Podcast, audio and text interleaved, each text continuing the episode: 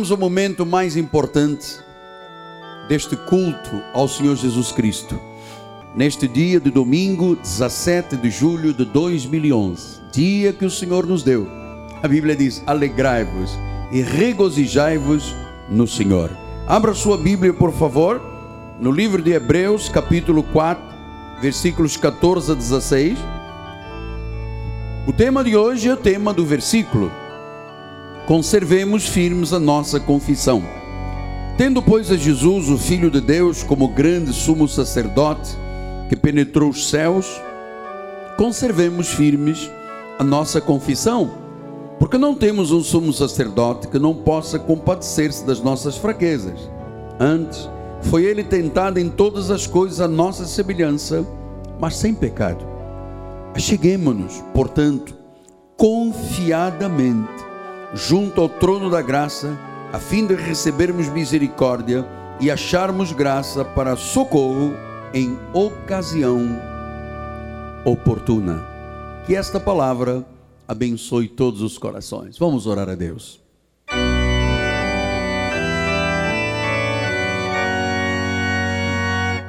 Senhor Jesus Cristo, maravilhoso Pai, conselheiro, Deus forte, Pai da eternidade, Príncipe da paz, Senhor, Senhor dos senhores e Rei de reis, único e soberano Deus, a quem nós damos a honra, porque só Tu és o Senhor. E neste momento nos curvamos diante da Tua presença não vista com olhos físicos, mas sentida pelo Espírito. Tu estás neste lugar.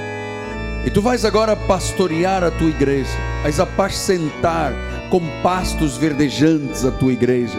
Vais usar os meus lábios, as minhas cordas vocais saudáveis, perfeitas, para ministrar a palavra da graça, a genuína graça de Deus, para preparar a igreja com solidez com alicerces firmes de compreensão e entendimento da palavra, em nome de Jesus, para que toda a igreja seja apta para o exercício da sua fé e da sua vocação celestial. Assim oramos com fé em nome de Jesus e o povo do Senhor diga: Amém, Amém e Amém. Meus irmãos queridos, minha família, povo de propriedade exclusiva de Deus, pedras que vivem, nação santa, selo do meu apostolado, meus filhos em Cristo Jesus. Durante esses últimos dias, o Espírito de Deus tem inspirado o meu coração para preparar a igreja para uma década vitoriosa. Essa será uma década de ouro para todos nós.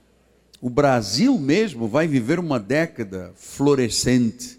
Aí virá a Copa do Mundo, Jogos Olímpicos, vai ser uma década muito importante.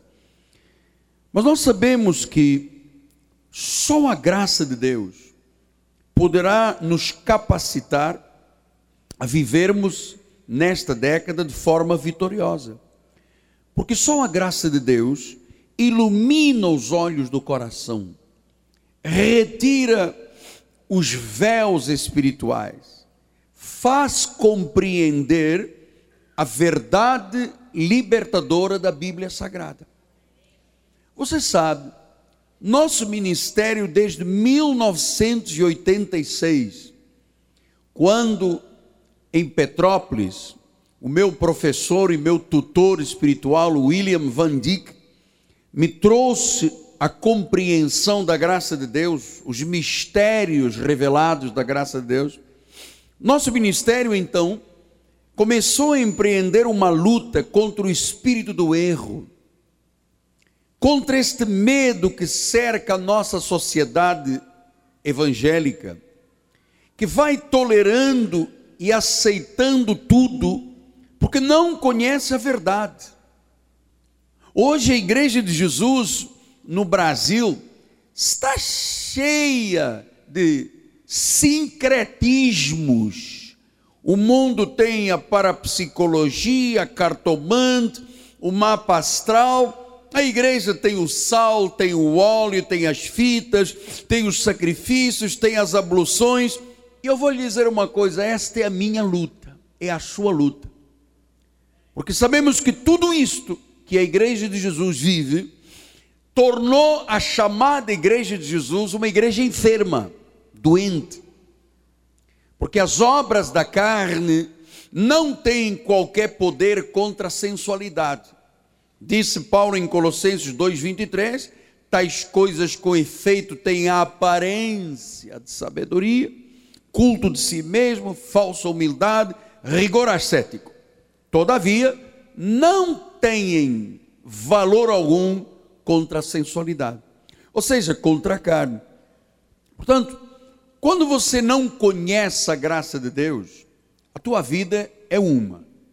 Mas quando os olhos espirituais são iluminados, quando tu estás verdadeiramente em Cristo, quando tu compreendes a herança que Deus te deixou, quando tu te sentes por cabeça e não cauda, quando os mistérios que estiveram ocultos te são revelados, então a máxima expressão do conhecimento de Deus chegou à tua vida. A máxima expressão. Então, no telão nós lemos: Ele nos deu o direito de vivermos como filhos de Deus. E como é que vive um filho de Deus? Vitorioso, próspero, curado, por cabeça. Essa é a nossa posição espiritual. Esta é a nossa identidade espiritual. Diga glória a Deus. Agora, Paulo traz um assunto intrigante à igreja. Ele diz em Hebreus 4,14: Tendo, pois, a Jesus, o Filho de Deus, como grande sumo sacerdote que penetrou os céus, conservemos firmes a nossa confissão. Ora, se Paulo diz que nós temos que conservar firmes a confissão, subentende que muita gente não consegue manter a sua confissão. Um dia está no céu, um dia está no inferno. Um dia se sente vencedor, o outro dia se sente perdedor. Um dia se sente por cabeça e o outro dia se sente como cauda. Então, como é que se desenvolve espiritualmente esta atitude firme de confissão? Este é o assunto que estamos tratando esta manhã. E eu vou lhe dizer uma coisa: foi a primeira coisa que eu entendi de Deus, exatamente esta firmeza de confissão. Porque isto se aprende, isto se desenvolve. Ninguém de um dia para a noite, da noite para o dia, mantém a sua confissão firme. Então, a primeira coisa que você tem que saber é que o Senhor Jesus nos concedeu direitos legais, delegados, nos deu esta posição espiritual, ele nos delegou uma autoridade e nós temos os benefícios do novo pacto. Isto é a primeira coisa que nós temos que saber, porque em Hebreus 7, 22 o Senhor diz: Por isso mesmo Jesus se tem tornado fiador de superior aliança. Então, quando você começa a entender a graça de Deus, esta nova aliança, tudo que está escrito tem como fiador o próprio Deus, o próprio Cristo. Então, nós estamos ensinando a igreja a acreditar nesta aliança superior e em sua provisão. Eu não gostaria que a nossa igreja se sentisse mendigando diante de Deus. Eu estou ensinando você a não mendigar, mas eu estou ensinando você ao exercício da tua autoridade.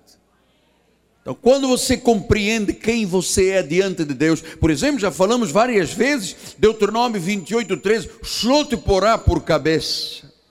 Então, Como é que eu começo a desenvolver a minha confissão? Eu não admito me sentir cauda, desonrado, é, empobrecido, infeliz. Deus diz: Eu te coloco como cabeça. Então, esta é a confissão daquilo que Deus diz que eu sou, porque Ele diz: O Senhor ele não disse o Miguel Ângelo, ele disse o Senhor te porá por cabeça. Então, tu és cabeça e começa o exercício da confissão. Eu sou por cabeça, eu sou de honra, eu estou por cima. Em Apocalipse 1,6 diz assim: Ele nos constituiu reino e sacerdotes. Logo, eu tenho um chamado a reinar, eu tenho um chamado a ser um sacerdote real. Depois ele diz em Efésios 1:19, qual a suprema grandeza do seu poder para com os que creem. Depois eu sei que o poder que está na minha vida, está na sua vida, não é um poderzinho, é dunamis, é dinamite, é poder dos poderes. Depois ele diz no versículo 22 de Efésios 1: E pôs todas as coisas debaixo dos pés para ser um cabeça sobre todas as coisas, e deu poder à igreja. Então, meu amado, o mal vem, o lugar do mal é debaixo dos teus pés. Então, quando você começa a entender isto, você começa a confessar estas verdades. Pai, eu confesso, os anjos ministram em meu favor.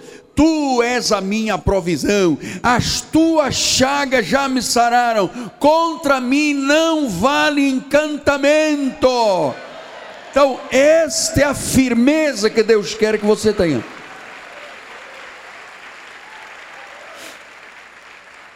Meu apóstolo amado, por que, que, é tão importante a nossa confissão ser em linha com a palavra?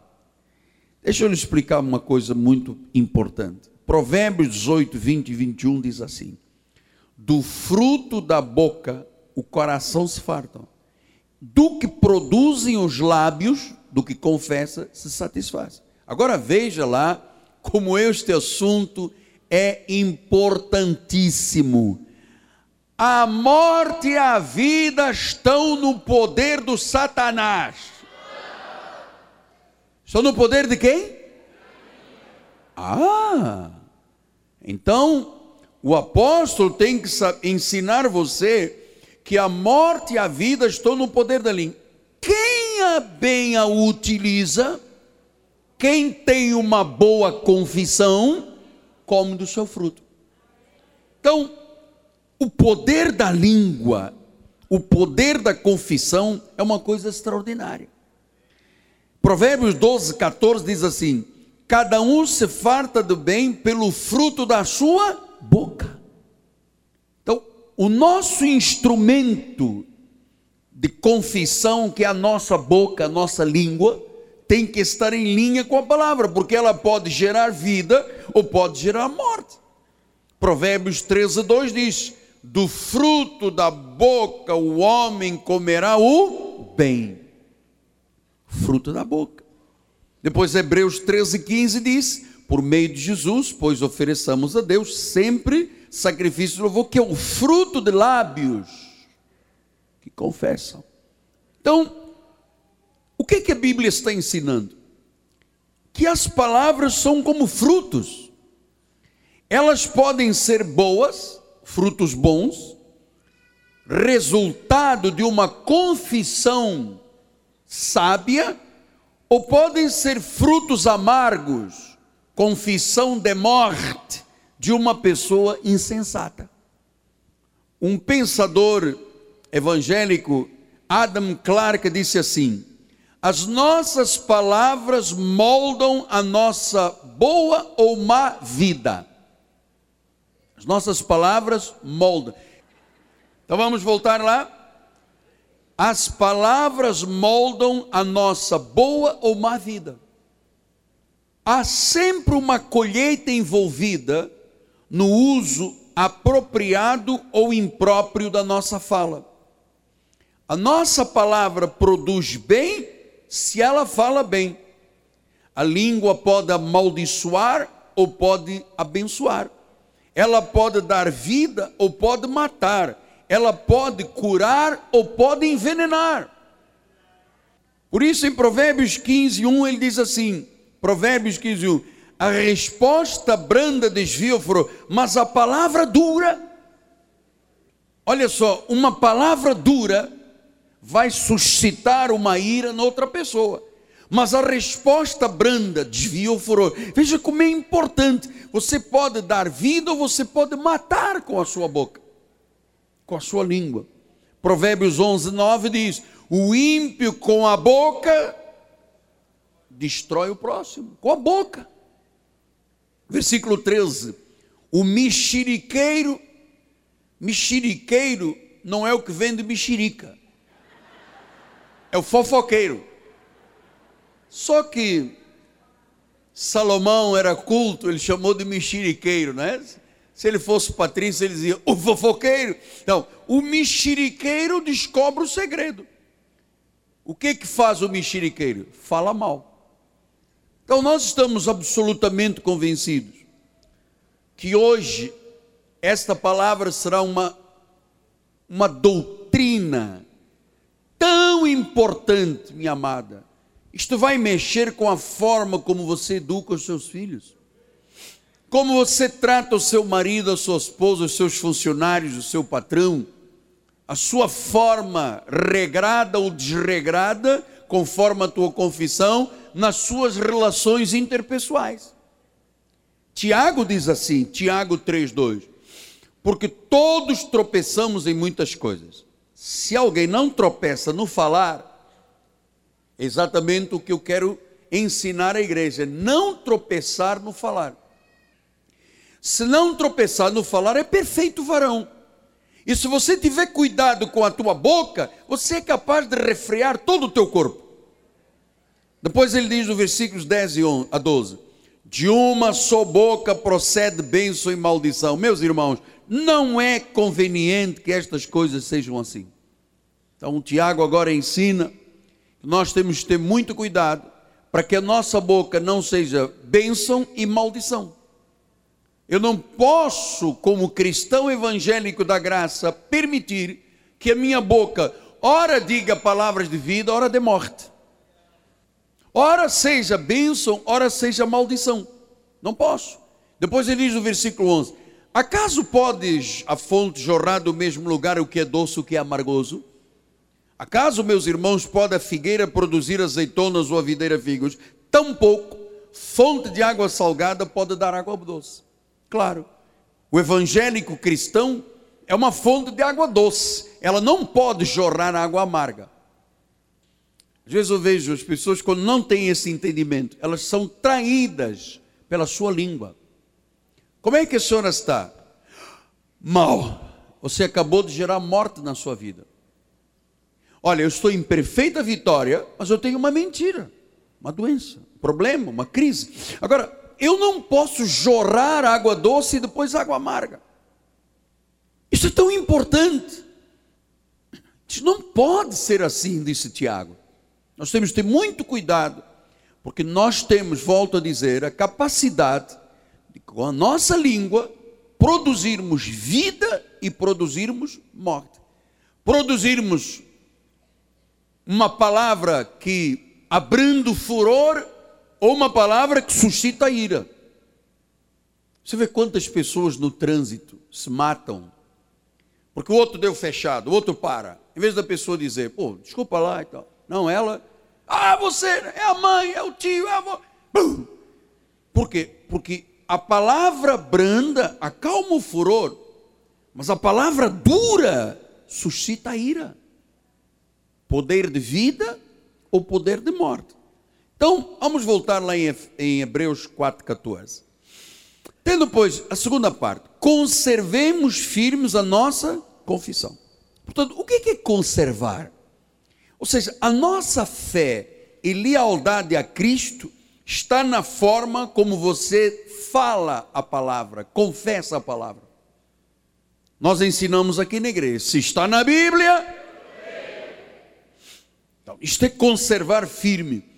A nossa fé tem que se conservar firme. Ou seja, você não pode decair da tua confissão.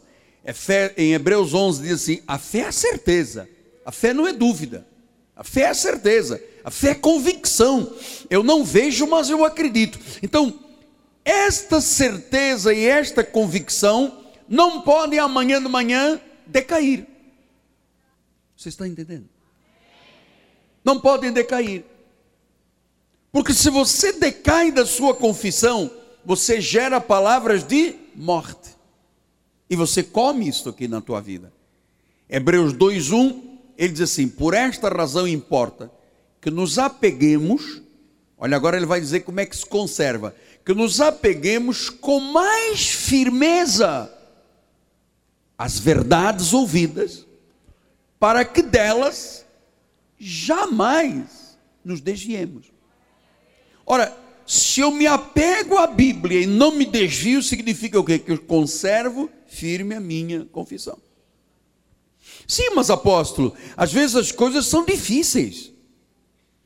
Parece que as coisas não vão dar correto, e, e você começa com isto, você vai começar a vacilar, a titubear, e em vez de você se apegar com mais firmeza, eu quero muito que você aprenda isto.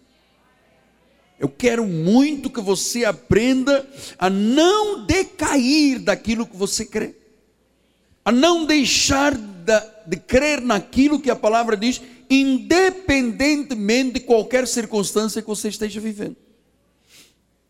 O sábio volta a ensinar e diz aqui em Provérbios 24, 10: Se te mostras fraco no dia da angústia, pastor, o que é o dia da angústia? Quando chega aquela tentação, quando vem aquela fraqueza moral, quando vem uma doença, quando vem um desemprego, se te mostras fraco no dia da angústia, quem é fraco, apóstolo? Fraco é quem não é sábio, é quem não acredita na palavra, é quem não mantém a firmeza da confissão. Se te mostras fraco no dia da angústia, a tua força é pequena. Todos nós, em algum momento da nossa vida, passamos por dias maus. O que, que Deus está dizendo? Não seja frouxo quando você estiver enfrentando uma dificuldade. Provérbios 24, 5, ele diz assim: Mais poder tem o sábio que o forte. E o conhecimento, o homem de conhecimento, é mais do que o robusto. Quer dizer que quando você conhece a tua posição, a tua identidade, as promessas de Deus, tu és melhor e mais poderoso do que um homem forte e robusto. Pastor, então como é o meu procedimento? quando vem uma situação contra mim. Eu já lhe ensino isto aqui há anos. Primeira coisa, eu não recebo. Eu, às vezes, eu aprendi até com o bispo Mussalã. O bispo Mussalã, quando toca o telefone dele, antes de atender, ele já diz: Não te recebo. E depois diz: Alô. E eu passei a fazer isso. Eu passei a fazer isso. Aprendi com ele. Quando toca o meu telefone, eu não te recebo, não sei o que é. Alô, apóstolo, é para dar um dízimo. Isso eu recebo. Mas quando é aquele negócio, porque não recebo, não. Você sabe, esta atitude firme, apeguemos-nos com firmeza. Apeguemos-nos com firmeza. Jamais nos desviaremos da palavra da confissão. Então, se vem uma situação contrária, cai agora por terra. Hã? É nessa hora da dificuldade, do atrito, da crise, que nós temos que conservar firme a nossa confissão. Não deixar cair a confissão, porque senão, um dia é maldição, outro dia é bênção. Um dia é água salgada, outro dia é água doce. Apega-te à palavra. Não te desvies, firme na palavra. A Bíblia diz: Eu creio. Por isso é que Paulo ensinou em 2 Coríntios 4,13, ele diz assim: Tendo, porém, o mesmo espírito da fé, como está escrito, eu criei, por isso eu falei. Nós cremos, por isso nós falamos. Então, vamos voltar a dizer então. Eu sou por cabeça. Eu sou um abençoado. Eu sou sacerdote do Senhor. Diga com fé, amado. Vamos lá. Diga: Eu sou um miserável. Eu sou um gafanhoto. Eu não valho nada. Sou um fracassado. Você já viu? Já está entendendo a coisa, hein? No passado, se eu dissesse aqui, sou miserável, toda a igreja diria: Eu sou miserável também, sou pior ainda. Hoje você já entendeu, você já sabe. Se você diz que é miserável, você falou palavras de quê? De morte.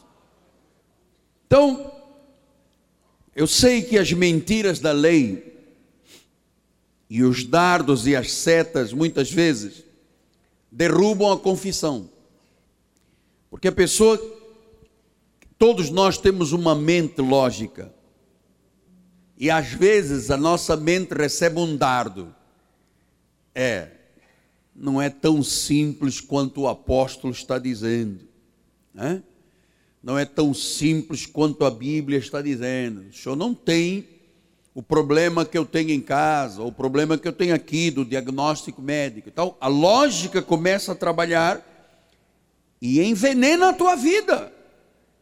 Porque você vai saber que se você se deixa levar porque a lógica, porque a estatística, você está chamando Deus de mentiroso. Paulo disse em Romanos 3:4, seja Deus verdadeiro e mentiroso todo homem. Quem é verdadeiro é Deus, esta palavra é verdadeira. Mas apóstolo, veja lá o que se passou com aquele irmão Godofredo.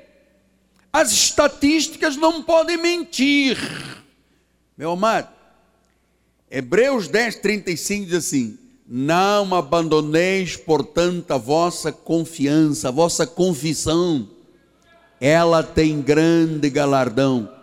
Ele diz assim: não abandona as estatísticas da internet. Ele não disse isso. Hebreus 10, 39, ele disse: Nós não somos dos que retrocedem para a perdição, diga glória a Deus. Somos, entretanto, da fé. Diga, eu sou da fé. Para a conservação da alma, para manter a confissão firme. Claro que, como ele disse, isto aqui isto aqui é um processo de maturidade. Primeira coisa que Deus curou na minha vida foi a minha oração. Porque eu dizia, oh Deus, não me abandones. E Deus dizia, mas eu sou um espírito contigo. Senhor, não tira o meu nome do livro da vida, tá? E Deus diz, como? Apocalipse 3,5 diz, de modo algum apagarei o nome do livro da vida. Pelo contrário, vou te confessar diante do meu Pai e dos anjos Senhor, não tires o espírito de mim. Como? Eu te selei para o dia da redenção. Então, você sabe, conforme o conhecimento foi chegando, a minha confissão foi mudando. Eu comecei a eliminar a água amarga, água salgada, as palavras de morte, e comecei a viver a palavra, comecei a confessar a palavra. Então isto gerou o quê? Uma vida adulta, uma vida uma vida madura. E o maduro, o adulto espiritual, não nega a palavra. Ele diz: está na Bíblia, apóstolo, está na Bíblia. Eu creio. Venha o que vier, eu sei em quem tenho crido. É. Ele permanece fiel, ele é um espírito comigo. A Bíblia diz: não há um justo desamparado, nem a sua descendência mendigar o pão. Davi disse: Nada me faltará. A doença, as chagas de Cristo já sararam, o jugo já foi despedaçado. Eu não sou órfão, eu sou um espírito com Jesus. Você sabe, o conhecimento faz um homem ser muito mais forte do que o robusto. Que o robusto. Então, o poder da nossa vida está naquilo que nós cremos e que se revela naquilo que nós falamos. O que eu creio, eu falo. Então, quando eu creio e eu falo o que está na Bíblia, as leis espirituais se unem às leis físicas. Quando eu digo assim, eu tenho o direito de andar saudável, porque pelas chagas de Cristo eu sou sarado. Isto é uma lei espiritual. Eu estou confessando fisicamente. Isto se une e como a palavra de Deus não volta vazia, se cumpre. Isso está lhe interessando? Isso é um assunto importante para a sua vida. Então, você sabe, no Antigo Testamento tinha que se cumprir a lei para ser curado. No Novo Testamento a lei foi cumprida em Cristo. O Jeová do Antigo Testamento é o Cristo que está em nós. Ele vive em nosso espírito. Em Romanos 8,16 diz assim: o próprio Espírito testifica com o nosso espírito que somos filhos de Deus. Então, um filho de Deus não é filho do diabo. Um filho de Deus não pode pensar em inferno. O filho de Deus não vive debaixo de condenação. O filho de Deus sabe que a lei do pecado e da morte já saiu da sua vida, agora tem a lei do espírito e da vida. 1 Coríntios 6,17: aquele que se une ao Senhor é um espírito com ele. Então, agora não é mais Jeová, agora é Cristo. A tua palavra diz. Então, o telão nos ensina. Quando confessamos a palavra, o Espírito que vive em nós atravessa as leis físicas e opera maravilhas. Opera maravilhas. Não há distâncias para Deus. Nós podemos estar aqui e mandar Salmo 107, 20. Enviou-lhes a palavra e o sarou daquilo que ele era mortal. E uma pessoa agora dentro de um hospital pode ser curada. Efésios 3, 20, olha lá. Ora, aquele que é poderoso para fazer infinitamente mais do que tudo que pedimos ou pensamos, conforme o seu poder que opera em nós. Na igreja, tu tens o poder e a autoridade da palavra. E só não tem quem não conserva firme a sua confissão. Você sabe por quê? Porque em Gálatas 5,16 diz assim: Andai no espírito, jamais satisfareis a concupiscência da carne Quer dizer que a nossa carne é tão danada, o nosso velho homem, que gera batalhas dentro da nossa mente. Pessoas às vezes vêm aqui para ser curada, mas lá no caminho de chegar ao altar começa a dizer: puxa, e se eu não for curado? É? Começa uma batalha na sua mente, e o dardo vem, e se o meu marido não me ama? E se eu não conseguir passar na prova? E se eu for mandado embora do meu emprego? E se eu não restaurar aquele dinheiro perdido? Então, você sabe, o espírito que está em nós diz que opera. Não pode deixar a carne prevalecer. Não pode. Deus te deu autoridade para tu viveres vitoriosamente. Não aceites o contrário. Conserva a tua confissão firme.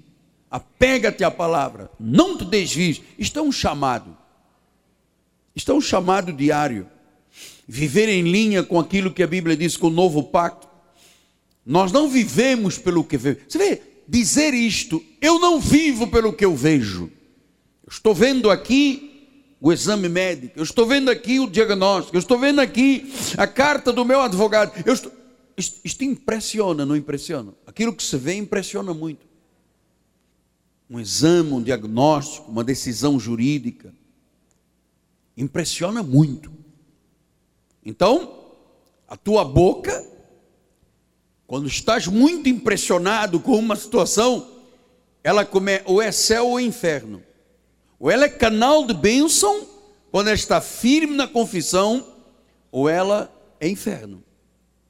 Disse Tiago 3,6: A língua é fogo, é mundo de iniquidade. A língua está situada entre os membros do nosso corpo, contamina o corpo todo e põe em chamas toda a carreira da existência humana, como também é posta ela mesma em chamas do inferno. Olha, amado, há pessoas que quando falam, saem chamas do inferno. Parece um dragão. Como é que o irmão está? Tudo mal. Tudo horrível.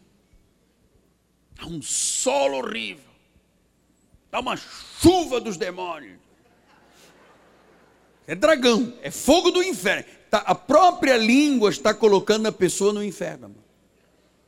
A pessoa deve dizer: está bem? Estás mesmo bem? Aleluia. Tem que estar mesmo bem. Senão o inferno cerca a pessoa. E às vezes é a própria língua da pessoa. Então, a nossa confissão, amados, nesta igreja, é uma confissão vertical. Deus diz, eu creio. Ah, ah, não pode mudar. Não pode mudar. Olha, eu me eduquei durante um ano ou dois nesta questão da confissão. Eu fui educado pelo Espírito Santo, fui treinado a dizer, independentemente da circunstância, eu fico com a Bíblia. Você veja, é, 2 Coríntios 10, 4, o Senhor diz: as nossas armas, as, porque as armas da nossa milícia não são carnais, são poderosas em Deus para destruir fortaleza e anular sofrimento. Então, qual é a principal arma que tu tens? A tua confissão. Aquilo que eu creio, eu falo. Eu chamo a existência coisas que não existem. Então, hoje nós vamos limpar armas e canhões aqui na igreja, mano. Limpa a tua arma, que é a tua confissão. Então, é com a confissão que eu me defendo. É com a confissão. Se Deus diz que é cabeça, é cabeça. Passe o que se passe. Digam o que disserem. Eu sou cabeça. Quem é que crê aqui que é cabeça? Diga, eu sou cabeça, né? Eu sou governo, né? eu sou honra, hegemonia, liderança. Isaías 54, 17: toda arma forjada contra ti não prosperará, toda língua que ousar contra ti em juízo, tu a condenarás. Esta é a herança dos servos de Deus, este é o seu direito, que procede de mim, diz o Senhor, é teu direito. Então, se começarem armas forjadas contra ti, elas não vão prosperar, mas você tem que dizer: não prosperarão. Você é um sacerdote do novo pacto. Você não é levita, levita era coisa do, dos judeus do Antigo Testamento. Nós somos sacerdotes do novo pacto. E o no, novo pacto, o sacerdote trabalha com o quê? Com a sua boca, conservando a sua confissão. Quando tu dizes assim, tudo está consumado, Hã? estou em perfeita vitória. Pastor, mas às vezes vem um dardo, não receba esse dardo telão nos ensina: não aceite qualquer tendência contrária à minha posição em Cristo. Não aceito. Eu não aceito. Se a Bíblia diz que sou mais que vencedor, meu amado, eu quero ver essa, essa vitória total. Você sabe uma coisa? Para a glória do Senhor Jesus, eu lhe digo, mão na Bíblia, com temor. Deus levantou o nosso ministério para ser um exército de gente crédula. Esta é uma igreja de gente crédula, gente que crê, gente madura, gente madura, firme, forte, apegada à palavra, não se desvia, está na Bíblia, eu creio, falo aquilo que eu digo, eu acredito. Você sabe, isto é maturidade. Eu me recordo que no ano de 2000, eu tive uma reunião extremamente difícil com um grupo de advogados. Estava passando por uma, um drama na minha vida muito grande. E a senhora chefe dos advogados, que estava contra mim, que era advogada da maior empresa de comunicação da América Latina, olhou para mim e disse assim: Eu recebi ordens de acabar com a sua raça e o seu ministério. Eu disse: Não te recebo, já caíste por terra, Satanás. O que, que, o senhor falou? Não te recebo, já caiu por terra, Satanás. O senhor está me chamando de Satanás? Não estou dizendo Satanás, se eu não, o problema é seu. Mas não receba essa palavra. Passaram-se dez anos, amado. Estou mais forte do que nunca.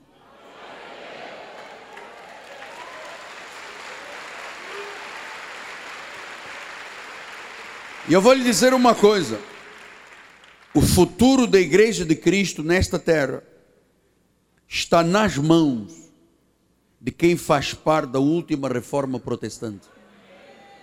O resto das igrejas, quase 95%, estão a esta hora lutando com o Satanás, com a pomba gira. Nós aqui lutamos com a pomba do vizinho. Os outros lutam com a pomba gira. Ah, oh, porque eu vi, era um rato, era cabeludo, estava subindo na parede. Está todo mundo confessando morte.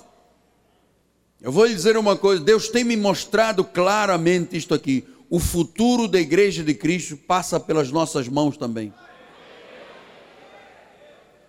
Então ele disse no versículo 14, eh, Hebreus 4, 16: Achegamos-nos, portanto, confiadamente junto ao trono da graça, a fim de recebermos o quê? Cajado. Misericórdia.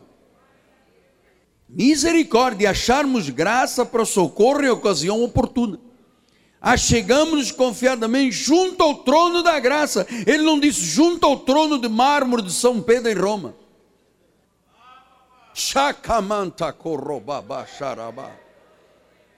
Chegar confiadamente é o que, apóstolo? Como é que diz? Achegamos-nos confiadamente. Crendo, confessando, sei quem eu sou em Cristo, sei o que, que diz a palavra, eu vou contra essa situação maligna eu não recebo decisão contrária, a minha posição é esta em Cristo Jesus. Jesus já pagou o preço, todo o poder me foi dado, Deus opera em mim, eu recebo que os anjos de Deus me protegem, eu estou em vitória, eu sou sábio, eu sou justo, eu sou firme. E eu não abro mão destas verdades. Diga glória a Deus, amado. Daniel 12:10 diz assim: Muitos serão purificados, embranquecidos e provados, mas os perversos procederão perversamente.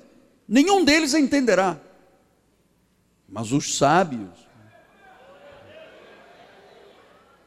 os sábios, os sábios entenderão. Tu és sábio. Se alguém tentar botar na tua cabeça que você é gafanhoto, diz: Não, não, não, não, eu sou sábio. Os sábios entenderão. No versículo 1 ele disse: Nesse tempo se levantará Miguel, o grande príncipe, defensor dos filhos do teu povo, e haverá um tempo de angústia, qual nunca houve, desde que houve nação até aquele tempo. Mas naquele tempo será salvo o teu povo, todo aquele que for achado inscrito no livro. Tempo de angústia é o tempo que nós estamos vivendo, amado. Mas o meu nome e o teu está escrito no livro da vida. Só será salvo quem acreditar nestas verdades. Então, nós precisamos de nos apegar com firmeza às verdades ouvidas. Vamos lá voltar em Hebreus 2:1. Por esta razão importa que nos apeguemos com mais firmeza, diga mais firmeza, às verdades ouvidas. Você está ouvindo verdades, para que delas jamais nos desviemos. Agora, por que é tão importante a nossa confissão firme? Porque, irmãos, cada um é que calça o seu sapato e sabe onde ele aperta. Às vezes, uma coisa que para mim não é problema, para você é. Coisa que para você não é, para mim é. Então, cada um é que sabe onde é que está o calo apertando o sapato.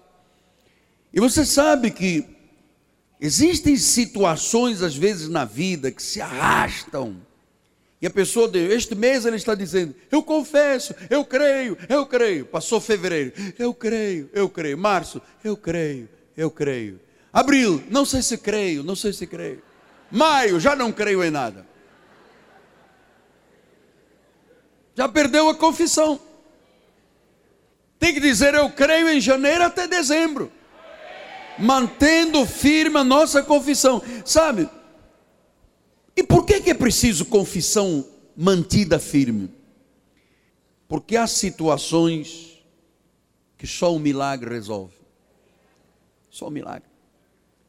E o milagre não vem por um acaso, amado. O milagre não vem para o duvidoso, para o descrente. Água amarga, água doce, água amarga, doce. Um dia ama, um dia já não ama, um dia acredita, já não acredita. Quem tem a certeza? Vamos fazer aqui um teste. Quem tem a certeza da salvação? Ok, baixa a mão. Então, mas amanhã, se eu te perguntar isso, você vai levantar a mão? Com a mesma intensidade? Tá bom. Então, você sabe, há situações que só o milagre resolve. Porque, olha, nós temos aqui o irmão Mário, mostrou o testemunho semana passada. Foi um médico carcinoma. Como é que, com o diagnóstico médico na mão, dizendo carcinoma, a pessoa tem peito e coragem para dizer: Eu creio que estou curado. É aqui que está o segredo. É aqui que está o segredo da confissão. Tem que nos apegar, temos que nos apegar firmemente e não desviar desta palavra. Olha, Mário, Deus tem planos perfeitos que não podem falhar. Em Josué 1:9 diz assim, Josué 1:9 não te mandei eu ser forte e corajoso, não temas, não te espantes, porque o Senhor teu Deus é contigo por onde quer que andares. Amado, por onde nós andarmos, Deus é conosco. E os planos que Deus tem para a nossa vida têm que se cumprir. Haja o que houver, passe o que se passar. Eu tenho dito aqui na igreja: olha, mas quando eu comecei a construir a catedral, nós tínhamos 200 mil dólares na carteira de poupança. Veio o plano do presidente Collor, bloqueou o dinheiro de todo mundo. Todas as construções pararam no Rio de Janeiro. E Deus disse: não para. Não para, não para, não para, não para. Eu disse: Senhor, eu não vou parar. Eu vou acreditar que eu tenho que ser forte, eu vou ser forte. Eu tenho que ser corajoso, eu vou ter que ser corajoso. Não vou me espantar. Agora, eu quero ver Deus agir. E sempre vim aqui, os meus planos são perfeitos. Passa-se o que se passar, aconteça o que acontecer, quando Deus diz algo, amado, Ele cumpre. E eu queria usar, por favor, eu vou mais dez minutinhos. É, houve uma hora que Deus desafiou Josué. Josué, no capítulo 6, versículo 1, Deus disse assim: Ora, Jericó estava rigorosamente fechada por causa dos filhos de Israel. Ninguém saía, ninguém entrava. Você sabe, é, você pode ter chegado aqui esta manhã à igreja e diz assim: Ah, pastor, rigorosamente. Na minha empresa, todo mundo vai para a rua, rigorosamente. Ninguém vai me emprestar, rigorosamente. Não há portas de emprego. Rigor... Você sabe, havia uma situação que estava rigorosamente fechada. Ninguém entrava, ninguém saía. E você sabe que a queda de Jericó era, na realidade, muito importante para o povo de Deus, porque seria a primeira grande vitória para Israel na parte ocidental da terra prometida. Eles já tinham avançado pela parte oriental, já tinham conquistado e faltava Jericó. Jericó era uma das principais cidades para eles tomarem a terra prometida toda. Mas esta cidade era uma fortaleza. Havia grandes muralhas.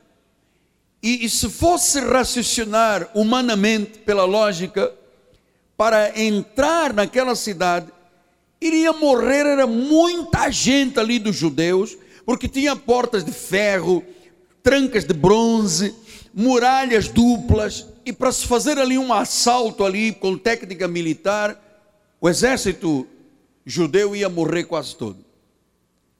O que é que Deus fez? O Senhor estabeleceu um plano. Um plano. Que é o plano que Deus tem na minha vida e na tua vida. Você sabe que eu cheguei aqui, antes de eu ser brasileiro, eu cheguei aqui sozinho, não tinha documento, não tinha carteira de identidade, não tinha carteira de trabalho, não conhecia ninguém. Andava na Avenida Rio Branco olhando para aqueles prédios, eu nunca tinha visto prédio tão grande na minha vida. Eu era um, sabe, um, uma pessoa caída aqui dentro da cidade. O que, que seria da minha vida? Rigorosamente estava tudo fechado para mim. A imigração estava fechada na época. Era um caos para se obter uma carteira de trabalho. Estava tudo rigorosamente. Como pode estar isso na tua vida? Rigorosamente incapacitado de alguma coisa. Mas Deus tem um plano. E Deus disse: se vocês seguirem este plano, vocês vão ser vitoriosos. Então Deus disse no versículo 2: Então disse o Senhor a Josué: Olha, Josué, eu entreguei na tua mão Jericó o seu rei e os seus valentes. Ele entregou. Deus disse: Jericó é tua. Eu sei que lá dentro tem valentes, homens brutais e matadores, e tem um rei violento. Mas Deus disse: Eu vou prover tudo. Eu vou prover tudo. Eu tenho um plano correto. Eu tenho um plano correto. Você sabe que quando eles enviaram os espias, olha o que, que diz em Josué 2, 9 a 11. Bem sei que o Senhor vos deu esta terra. Isto é a prostituta de Rabi dizendo: Bem sei que o Senhor vos deu esta terra e que o pavor que infundiu caiu sobre nós e que todos os moradores da terra estão desmaiados, porque temos ouvido que o Senhor secou as águas do Mar Vermelho diante de vós, quando saís do Egito. Também fizestes os dois reis dos amorreus Seom e Og, que estavam além do Jordão, os quais destruístes. Ouvindo isto, desmaiou-se-nos o coração, e ninguém mais dá ânimo para coisa alguma, por causa da vossa presença, porque o Senhor vosso Deus é Deus em cima e embaixo nos céus. Deus em cima nos céus e embaixo na terra. Então, a própria mulher lá, por estudo rápido, disse: gente, nós ouvimos dizer que Deus fez, que Deus fez, que Deus fez. Está todo mundo aterrorizado, porque o vosso Deus é Deus em cima nos céus, mas é Deus aqui embaixo na terra também. Ele está lá no trono, mas Ele está aqui com vocês. E eu quero te dizer esta manhã, amado: Deus está lá em cima nos céus. É Deus em cima nos céus, mas é Deus embaixo na terra. Ele é lá em cima no céu, mas ele é aqui embaixo na terra conosco. Então Deus teve um plano. Olha só o incrível. Diz o versículo 3 do capítulo 6. Vós, pois, todos os homens de guerra, rodireis a, a cidade, cercando-os uma vez, assim farei por seis dias. Seis dias, Deus disse: silêncio, cerca a cidade. Porque eu já infundi terror nos caras lá dentro. Eu já trabalhei aquela turma toda. Eles já souberam que eu abri o mar vermelho. Que vocês mataram os reis. E já sabem quem é o Deus lá em cima e aqui embaixo. Meu amado, a esta hora, Deus já trabalhou em tudo. Oi, eu tenho tantos testemunhos. Doutora Indiara se lembra quando me acompanhou numa situação em que nós passamos, que eu saí de dentro de uma sala de julgamento, doutora, eu estou aflito. E ela disse: calma, apóstolo, isso não é assim. Tem coisa aí no meio. E Deus trabalhou de tal monta, amado, que Deus substituiu um juiz que nos deu ganho de causa. Hein? Foi uma, uma, amado, Deus é Deus lá em cima, mas é Deus aqui embaixo. Você pensa que ele só está lá em cima indiferente? Ele já infundiu terror, ele já falou, ele já tocou o coração, ele já mudou situações médicas, situações jurídicas, situações familiares. Ele é Deus em cima lá no céu, mas ele é Deus aqui embaixo na terra.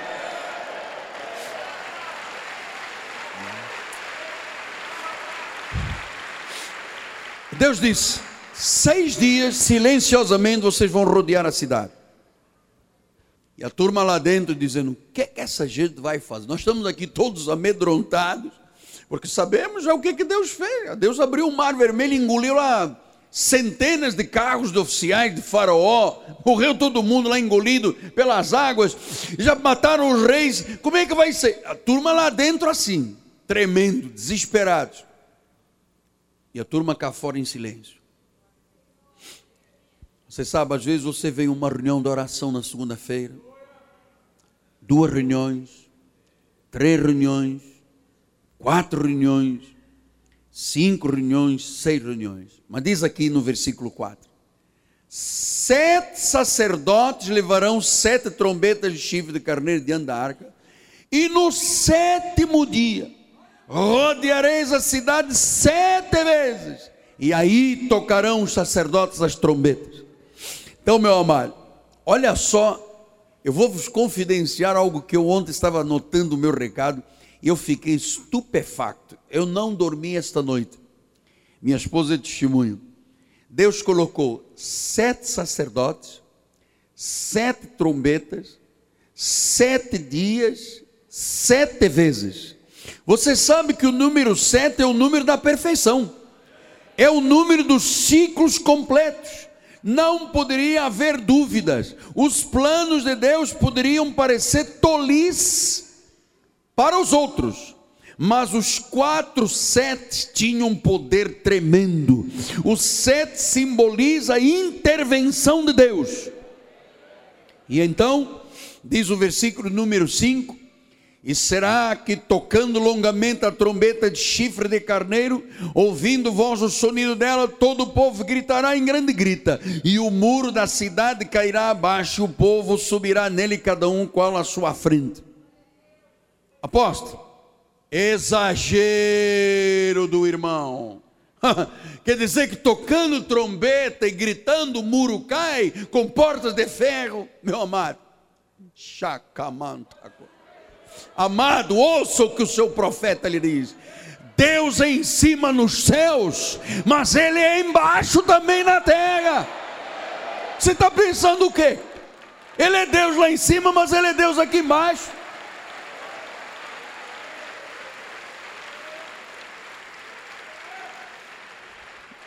Pastor, quer dizer que o que, que aconteceu lá? Josué 26, 20 e 21. A Josué primeiro, amado. Josué 20, 21 diz assim: Gritou, pois, o povo e os sacerdotes tocaram trombetas, tendo ouvido o povo o sonido da trombeta, levantaram um grande grito, ruíram as muralhas, o povo subiu à cidade, cada qual em frente de si a tomaram. Tudo quando na cidade havia, destruíram totalmente a fio da espada homens, mulheres, meninos, velhos, bois, ovelhas, jumentos. Deus disse: Eu não quero nada do Satanás com o meu povo. Pastor, mas o que aconteceu com uma cidade fortificada, onde rigorosamente ninguém entrava nem ninguém saía? Sete sacerdotes, sete trombetas, sete dias, sete vezes. Deus disse: Eu vou intervir nisso aqui. Pastor, já houve algum exemplo na Bíblia de uma intervenção sobrenatural assim? Sim, em Números 16, 32 e 33, assim. Abriu a sua boca e os tragou como as suas casas, como também todos os homens que pertenciam a Corá, todos os seus bens. Eles e todos que lhe pertenciam desceram vivos um abismo. A terra os cobriu e pereceram no meio da congregação. Você sabe, Deus engoliu uma cidade inteira por causa do povo de Deus. Amado, você não sabe o que, que Deus pode fazer por tua causa. Você não sabe. O que Deus me disse era: Miguel, insista com esta ideia, por favor. Eu sou Deus lá em cima nos céus, mas eu sou Deus aqui embaixo. Então, a confissão firme daquele povo, seis dias silenciosamente, ao sétimo dia, eles gritaram: Senhor, tua palavra diz, tu disseste. E aquele Deus que é Deus lá em cima, nos céus, mas é Deus aqui. Eu tenho experiência com Ele íntima.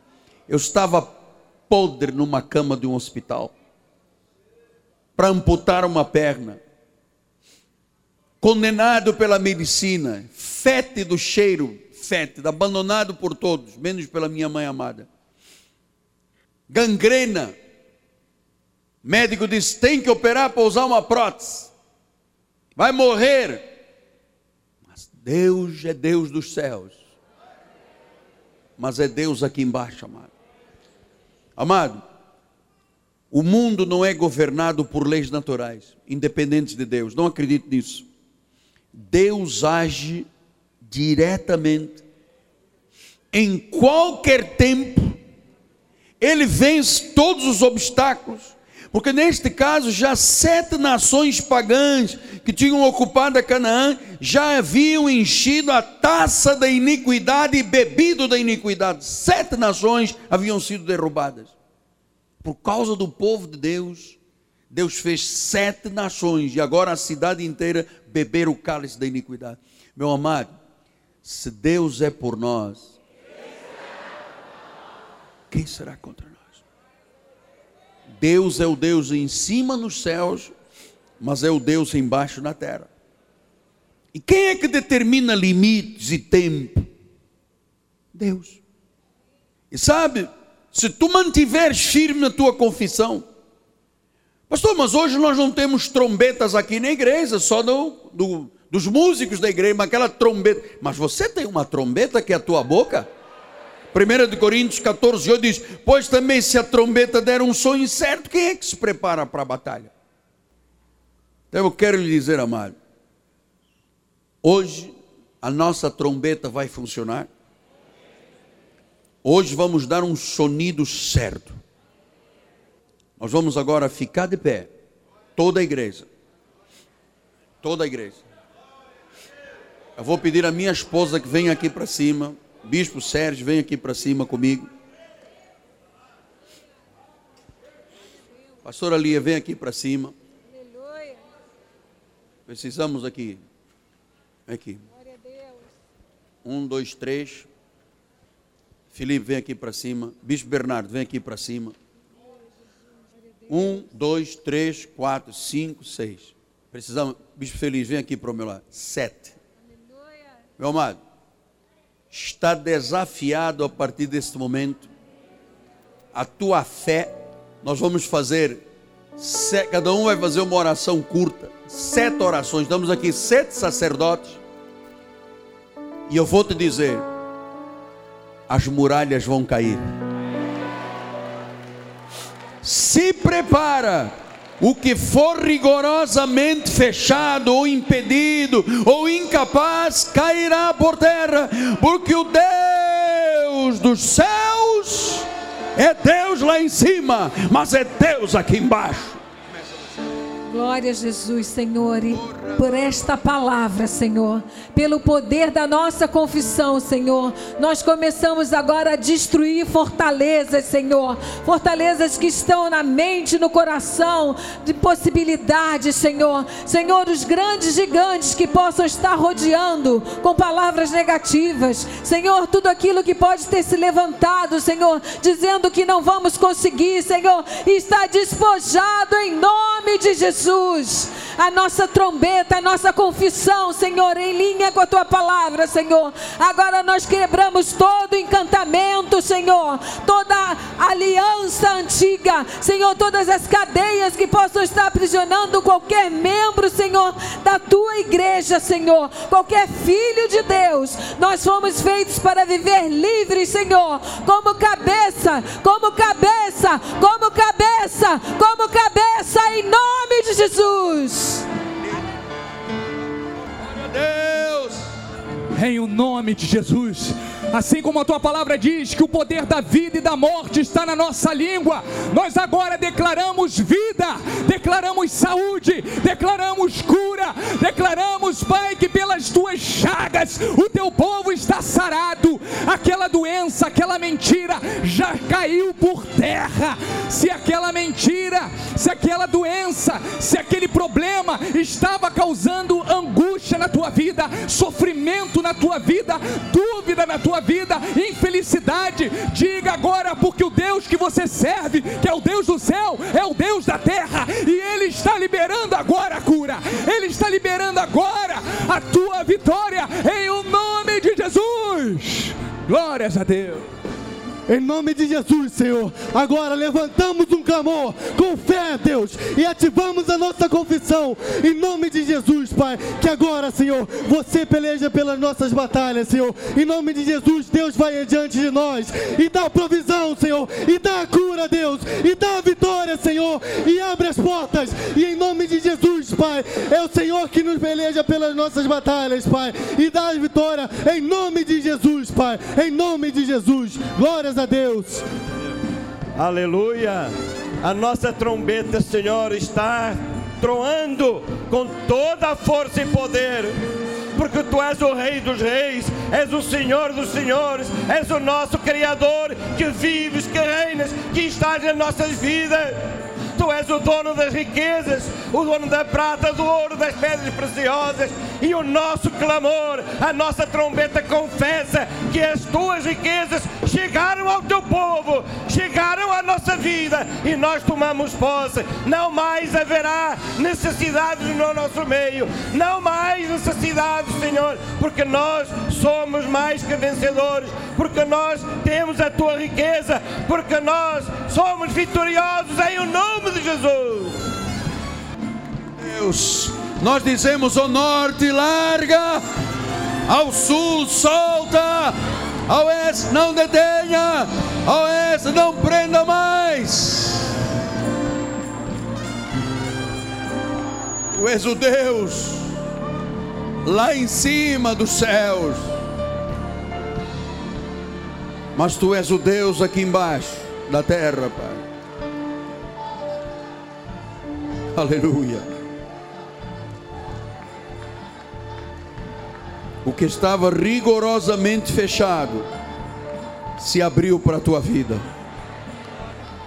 Traz de volta, Senhor, aqueles membros que nos pertencem e que o inimigo levou desta igreja, Pai. Traz milhares ao nosso ministério. O futuro da tua igreja passa também por este ministério, Pai. O mundo está bebendo a taça da iniquidade e nós bebemos do cálice do Senhor. Que a graça de nosso Senhor Jesus Cristo, o amor de Deus e as doces consolações do Espírito Santo se manifestem eternamente em tua vida, de hoje e para sempre. E o povo de Deus diga. Amém, amém